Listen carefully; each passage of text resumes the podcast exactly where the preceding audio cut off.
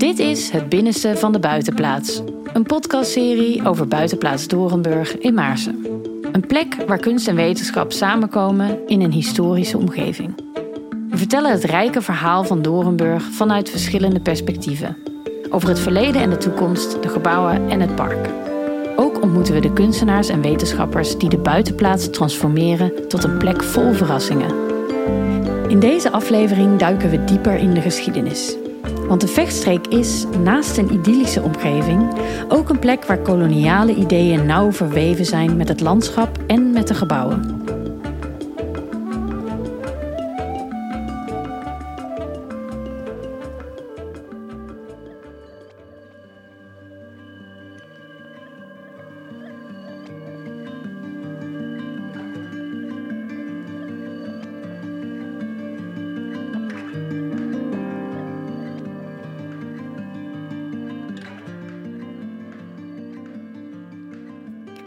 In een eerdere aflevering van deze serie spraken we met Juliette Jonker-Duinstee over de vroege historie van de buitenplaatsen aan de Vecht.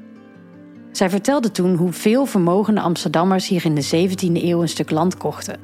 En hoe zij die stukken land steeds verder ontwikkelden tot buitenplaatsen. Misschien kun je het je nog herinneren. Alles ging over het water, al het vervoer. Dus je had buitenplaatsconcentraties aan de Amstel, wat vlakbij de stad aan het Gein, aan de Angstel, bij de Kennemerduinen, de Purmer, de Beemster. En dat hele gebied rondom Amsterdam, ongeveer een cirkel van 20 kilometer rondom Amsterdam, noemen we eh, Amsterdams Arcadië. Het Amsterdams Arcadië. Toen ik voor het eerst in de vechtstreek kwam, was het dat Arcadische landschap dat als eerste indruk op me maakte. De bloeiende hortensia's, de theekoepeltjes en de monumentale bomen die samen op een idyllische manier in het landschap liggen. Alsof het nooit anders is geweest. Alsof de natuur hier de volumeknop net iets verder open heeft gezet.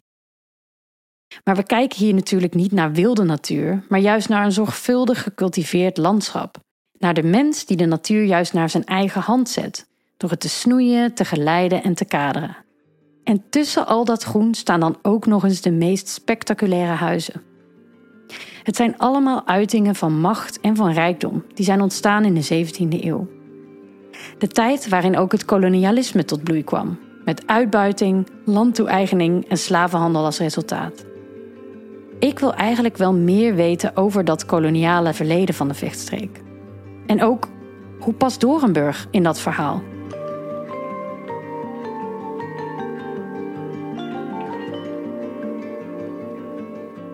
Iemand die de vechtstreek vanuit machtsverhoudingen en koloniale geschiedenis heeft onderzocht, is Meerte Minnaert. Op Dorenburg spreek ik met haar af.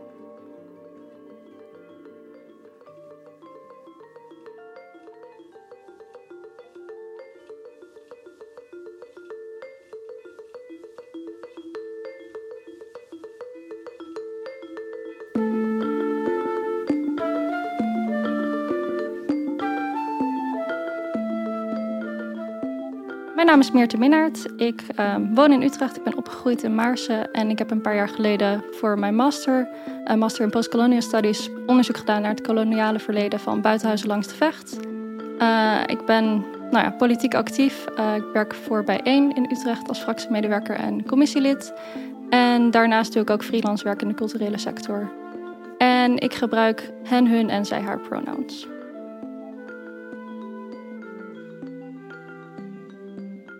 Ik ben opgegroeid in Maarsen, Zandweg-Oostert om precies te zijn. Dus ja, ik ben hier gewoon veel geweest. Um, ik ben hier opgegroeid. Ik heb wel eens een bootje gevaren op de vecht.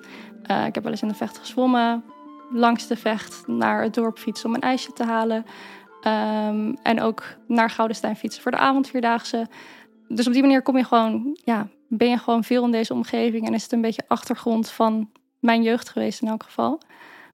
En daarnaast kwam ik erachter, en dit was eigenlijk het startpunt van mijn onderzoek, dat familie van mij ook in uh, Maars heeft gewoond. Op Vechtenstein om precies te zijn. Dat is echt 300 meter van waar mijn ouders nu wonen. Dus dat is wel heel grappig. Uh, en ja, dat was familie, familie Hondius. En die hebben hun geld verdiend met kaarten maken. En in een tijd waarin mensen nou ja, tussen aanhalingstekens nieuwe werelddelen gaan ontdekken, uh, is er natuurlijk veel geld te verdienen met land in kaart brengen. en zo zijn zij ook op Vechtenstein terechtgekomen. Ik vind de term Amsterdamse Arcadië een hele interessante term. Eigenlijk omdat allebei de woorden alweer allerlei verschillende dingen betekenen. Eh, ik vind het al interessant dat het begint met Amsterdam. Want dit is helemaal geen Amsterdam. Was toen ook geen Amsterdam. Ehm, er waren wel heel veel mensen uit Amsterdam hier. Dus, nou, maar het was gewoon Maarsen, Maarsveen. Dus dat vind ik interessant. Uh, maar ook de term Arcadië vind ik heel interessant. Dat nou ja, betekent iets als uh, een utopische plek die paradijselijk is. Um, en dat zie je heel veel in die tijd. Dat er werd gezocht naar het paradijs, naar nou ja, de tuin van Ede, het Hof van Ede. Uh, en dat we dus op zoek gingen naar de perfecte natuur, de mooie plek waar je fijn kon zijn. Uh, bijvoorbeeld ook Batavia, wat nu Jakarta is natuurlijk. Um, dat werd ook het, een, een Arcadische plek genoemd. Dus dat is iets wat zowel hier gebeurde als in overzeese gebieden. Dat we heel erg op zoek waren naar de perfecte natuur.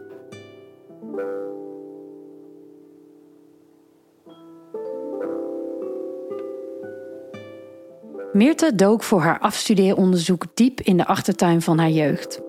Ze onderzocht hoe de koloniale historie van Nederland zich in de vechtstreek heeft geopenbaard.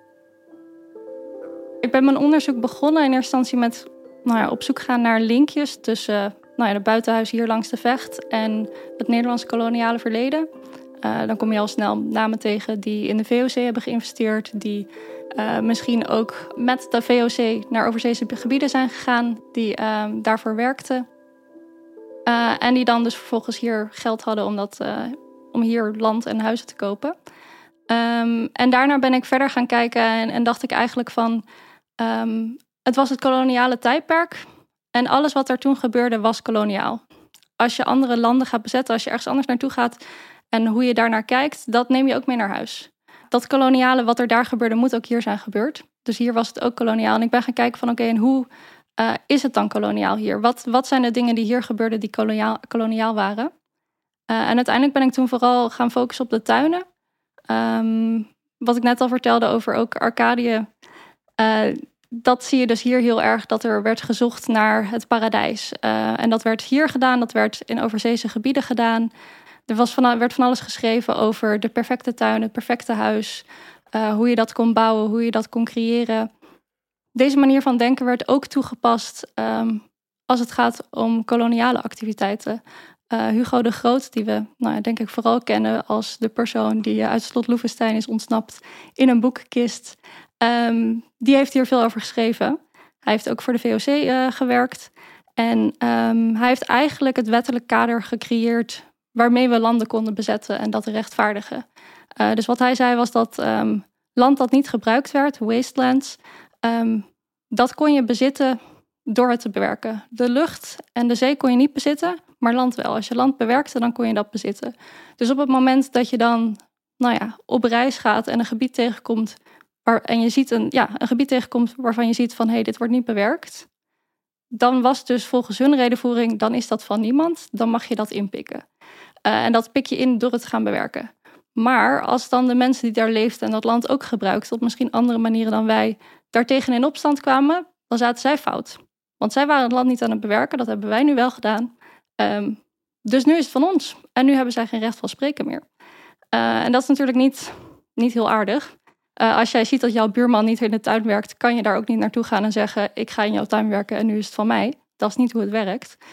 Um, maar je ziet dat daarin best wel veel parallellen te trekken zijn tussen hoe er hier met die tuinen werd omgegaan en hoe dat werd bewerkt en perfect gemaakt en hoe dat vervolgens dus ook in koloniale gebieden werd gebruikt. Dat is voor mij wat deze tuinen koloniaal maakt. Naar aanleiding van het verhaal van Meerte ben ik benieuwd of er nog andere koloniale aspecten kleven aan de historie van Dorenburg.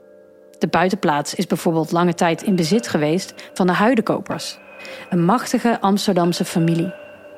Zij waren nauw betrokken bij de VOC en de Sociëteit van Suriname. Dat is de organisatie die verantwoordelijk was voor de toenmalige kolonie, inclusief plantages en tot slaafgemaakte. Ja, de, de Huidenkopers, dat is een familie die in eerste instantie actief was in de leerlooierij. Dat zegt de naam ook, Huidenkopers, kochten huiden. Um, en die zijn ook uh, gaan investeren in de VOC, zijn ook betrokken geweest bij de, de Magelhaanse Compagnie, een van de eerste compagnieën. En ja, die zijn daar erg rijk mee geworden en hebben vervolgens ook um, zijn ze ook in de Amsterdamse politiek erg actief geworden. Er zijn veel burgemeesters zijn eruit gekomen, maar dus ook een lid van de Sociëteit van Suriname, veel VOC-officiers. En zij hebben op een gegeven moment bedacht, Johan Huidenkoper, uh, een van de vele Johan Huidenkopers, die heeft op een gegeven moment bedacht van, oké, ik kan wel uh, in de VOC blijven investeren. En uh, dat heeft hij volgens mij ook gewoon gedaan, maar um, dat is wel een vrij risicovolle investering. Want schepen vergaan, je weet niet of het terugkomt. Je weet niet, soms ook niet of je überhaupt iets terug gaat krijgen, zeg maar. Dus die heeft toen bedacht, oké, ik moet ook in iets anders gaan investeren. En die heeft een boerderij gekocht, de Gouden Hoef, uh, hier in Maarsen. En dat begon dus als land kopen en dan vervolgens hier ook uh, gewassen gaan verbouwen. Maar dat is later uitgegroeid van, hey, dit is ook wel een fijne plek om te wonen. Misschien kan ik in de zomer daar naartoe. Uh, en die zijn toen begonnen met hier um, meer en meer land opkopen en ook soms plannen bedenken voor huizen om daar te bouwen en dan vervolgens dat weer verkopen om dat Amsterdamse Arcadië te creëren. Ze wilden echt een, een, ja, een, een soort van slinger aan buitenhuizen langs de vecht krijgen met allemaal mooie tuinen daarbij. Uh, en die zijn, um, die hebben Goudenstein dus zeg maar heel lang in bezit gehad, maar hebben ook uh, Dornburg in bezit gehad. Ja, en die zijn hier ook burgemeesters geweest, zijn heel actief geweest en hebben op allerlei plekken heel veel invloed gehad. Maar wat zegt dat eigenaarschap van de huidenkopers over Dorenburg? Kunnen we hiermee aantonen dat geld uit de VOC en de Sociëteit van Suriname gebruikt is voor de bouw van de buitenplaats? Nou, ik denk dat het op zich wel aan te tonen zou zijn om, uh, om te zeggen dat bijvoorbeeld Doornburg of Goudenstein dat dat gebouwd is of deels gebouwd is met geld uit de VOC of de Sociëteit van Suriname. Um, maar persoonlijk is dat niet waar mijn interesse ligt. Uh, omdat ik denk dat het veel interessanter is om ook te kijken en ik zeg ook omdat ook zeg maar, die geldstromen wel belangrijk zijn, maar om ook te kijken naar, um, naar het systeem en de ideologieën en structuren en de maatschappij. Uh, uiteindelijk waren het niet een paar individuen die dit mogelijk hebben gemaakt. Het is een hele samenleving, in elk geval de elite van de samenleving die dit mogelijk heeft gemaakt. En ik vind het persoonlijk veel interessanter om dan te kijken naar ja, hoe werkte dat? Hoe ging dat geld van hand op hand? Hoe werden die huizen doorgegeven? Hoe werden, werden de, de titels die bij die huizen kwamen doorgegeven? Uh, en hoe was dat systeem koloniaal?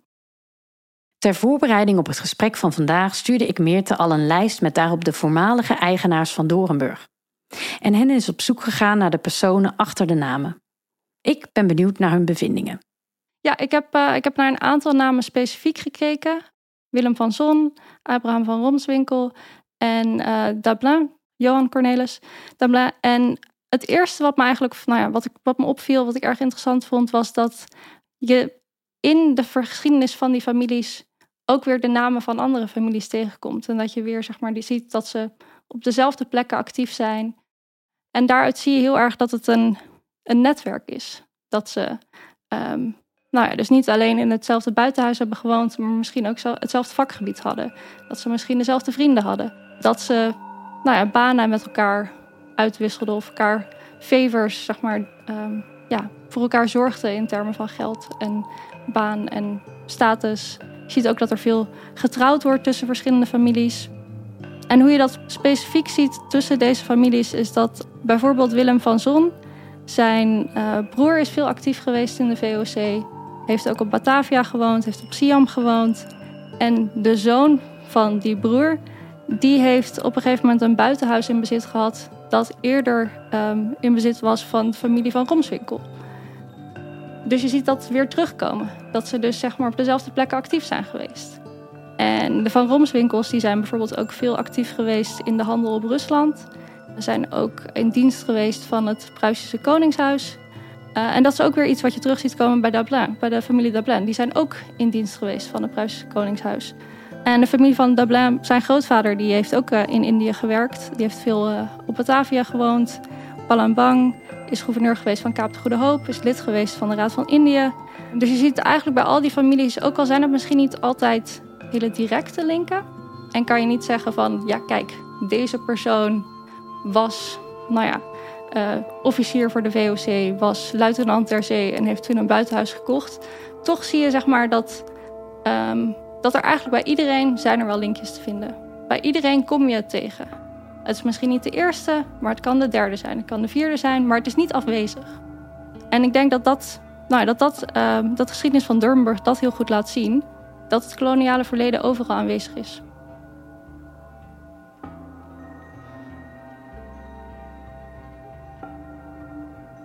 Het verhaal van Meerte bewijst dat geschiedenis gelaagd is en dat er altijd nieuwe perspectieven zijn toe te voegen.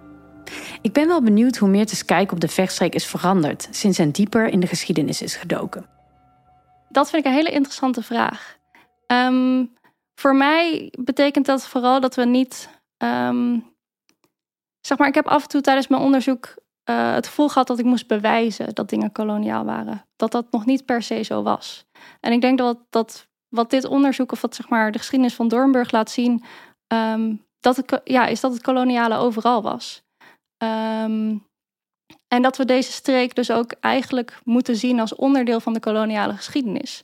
En niet alleen maar omdat we er geld mee hebben verdiend en dat het hier mooi is geworden, maar ook omdat uh, de manier van leven, de manier van nou ja, het land bewerken, de manier waarop mensen met elkaar samenleefden hier en bevriend waren, dat dat ook allemaal onderdeel was van het koloniale netwerk. Dat dat ook allemaal koloniaal was. Dus dat het meer is dan alleen maar, kijk, we zijn rijk geworden, we hebben mooie dingen gebouwd. Ik vond het heel interessant om uh, op een andere manier naar deze omgeving te kijken en tegelijkertijd ook wel confronterend.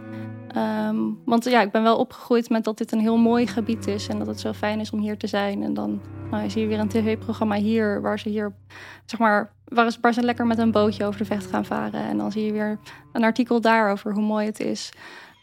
Um, en dat wordt dan wel, nou ja, op zijn minst in twijfel getrokken. Je gaat dan toch ook wel kijken van hé, hey, daar is een andere kant aan. Um, en daar moet je wel de ruimte voor nemen om die andere kant ook te willen zien. Uh, ja, aan het begin van mijn onderzoek uh, heb ik een, kwam ik een boek tegen over de buitenhuizencultuur en de vecht. En um, dat boek, ja, ik vond het heel interessant, want dat boek begon met een quote over nou ja, hoe mooi het hier wel niet is. En dat dit de pracht en praal is en de trots van Nederland. En dat er zoveel geschiedenis hier te zien is en dat het zo belangrijk is. Um, en toen kwam er een maar en ik zat een beetje van, oeh, wat gaat er nu komen? Welke maar gaat komen? Um, en toen was de maar van, ja, dit waren wel de tweede huizen van mensen. Uh, wat betekende dat ze nou ja, het echte geld investeerden in hun eerste huis. Dus het stukwerk en de kunst, dat is hier allemaal eigenlijk van B-kwaliteit. En toen dacht ik, oké, dat is een maar. Maar volgens mij is er ook een andere maar. En die maar is van, waar komt dat geld vandaan? Als gevolg van welk systeem, van welke praktijken hebben we dit mogelijk kunnen maken? Um, want ja, het feit is wel dat dit geld, uh, ook al is het misschien niet allemaal direct, maar bij al deze families zie je dat ze als familie in geheel ook veel geld hebben uh, verdiend met de VOC, met koloniale activiteiten. En dat is in zekere zin gewoon allemaal gestolen geld. Dat zijn gestolen grondstoffen, dat zijn nou ja, mensen die verhandeld werden. Dat is echt allemaal niet oké, simpelweg gezegd. En ik denk dat het heel belangrijk is om ook die andere kant, die maar-kant, zeg maar, ook mee te nemen en te zien en daar de tijd voor te nemen. Omdat onze geschiedenis heel genuanceerd is. En wat ik ook interessant vond was dat uh, familie Hondius, dus zeg maar mijn voorouders, uh, was ook een domineesfamilie. En een van die honden heeft ook in een kerk in Maarsen gepredikt. En dat is een kerk waar ook verschillende huidenkopers begraven lagen. Dus mijn eerste gedachte was van ja, de grote kans dat die elkaar hebben gekend. Uh, en dat er dus ook nog een heleboel andere families daar in de kerk zaten. En dan, dan komt het heel dichtbij. En dan denk ik van, zo, zo kort zijn de verbindingen dus. Dus dat is soms ook wel confronterend. Om zo van, oké, ik ben ook onderdeel van deze geschiedenis. Ook van deze geschiedenis die, nou ja, niet alleen maar pracht en praal is. Uh, en welke verantwoordelijkheid heb ik daar dan bij? Maar tegelijkertijd heb ik er ook wel, ja, ik was niet zelf aanwezig. Dus er is ook afstand. Maar ik voel wel een verantwoordelijkheid om te zorgen dat we dingen nu niet nog steeds op die manier doen. En dat we niet alleen maar praten over de pracht en praal, maar ook over um, hoe dit mogelijk is, hoe dit tot stand is gekomen. Want ja, het geld hier, zeg maar wat hier is gebouwd, dat is eigenlijk wel gebouwd met nou ja, gestolen geld. Uh, gestolen resources, gestolen grondstoffen.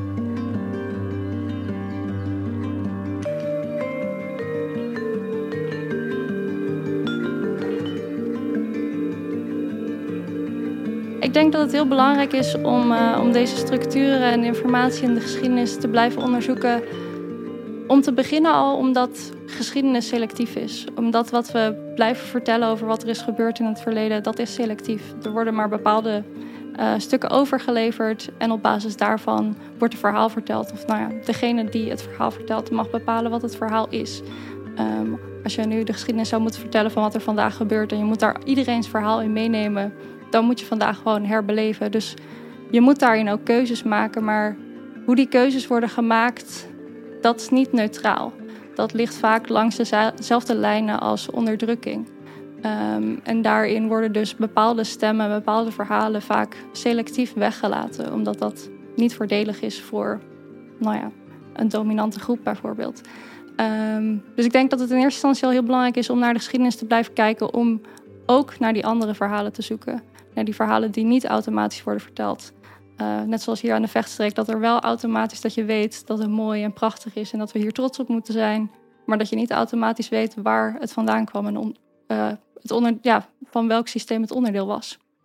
Um, en daarnaast denk ik dat het ook belangrijk is om dit te blijven onderzoeken. Um, om beter te begrijpen hoe dingen toen werkten, hoe dingen gebeurden uh, waarom dingen gebeurden. Net zoals bijvoorbeeld wat ik vertelde over Hugo de Groot, van hoe land bezet werd en, en hoe dat gerechtvaardigd werd.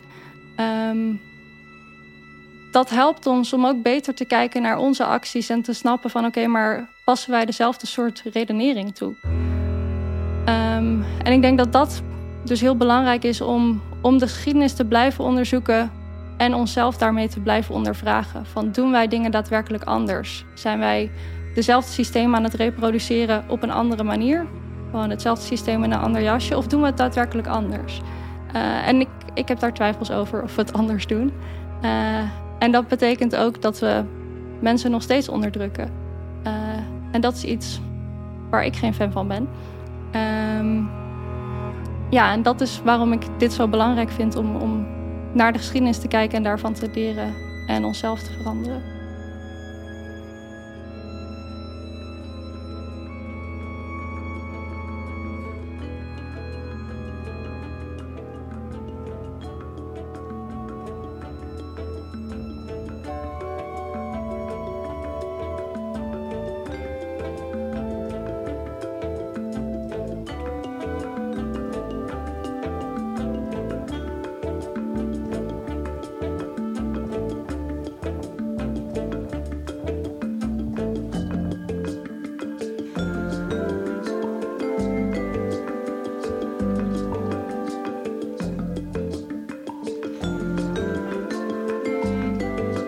Dit was aflevering 6 van Het Binnenste van de Buitenplaats. Een podcast over Buitenplaats Dorenburg in Maarsen. Mijn naam is Michelle Gulix, redacteur en verteller. Vic Willems verzorgt de audioproductie. De soundtrack is gemaakt door muzikanten Felbum en Stef Veldhuis, die deze stukken schreven tijdens een residentie in de Priorij. Deze podcastserie wordt mede mogelijk gemaakt door Stimuleringsfonds Creatieve Industrie, Stichting Karel Ningeman Fonds provincie Utrecht en Cultuurfonds Stichte Vecht. Mocht je in de tussentijd de buitenplaats willen bezoeken, ga dan naar www.buitenplaatsdorenburg.nl voor meer informatie. Bedankt voor het luisteren en tot de volgende keer.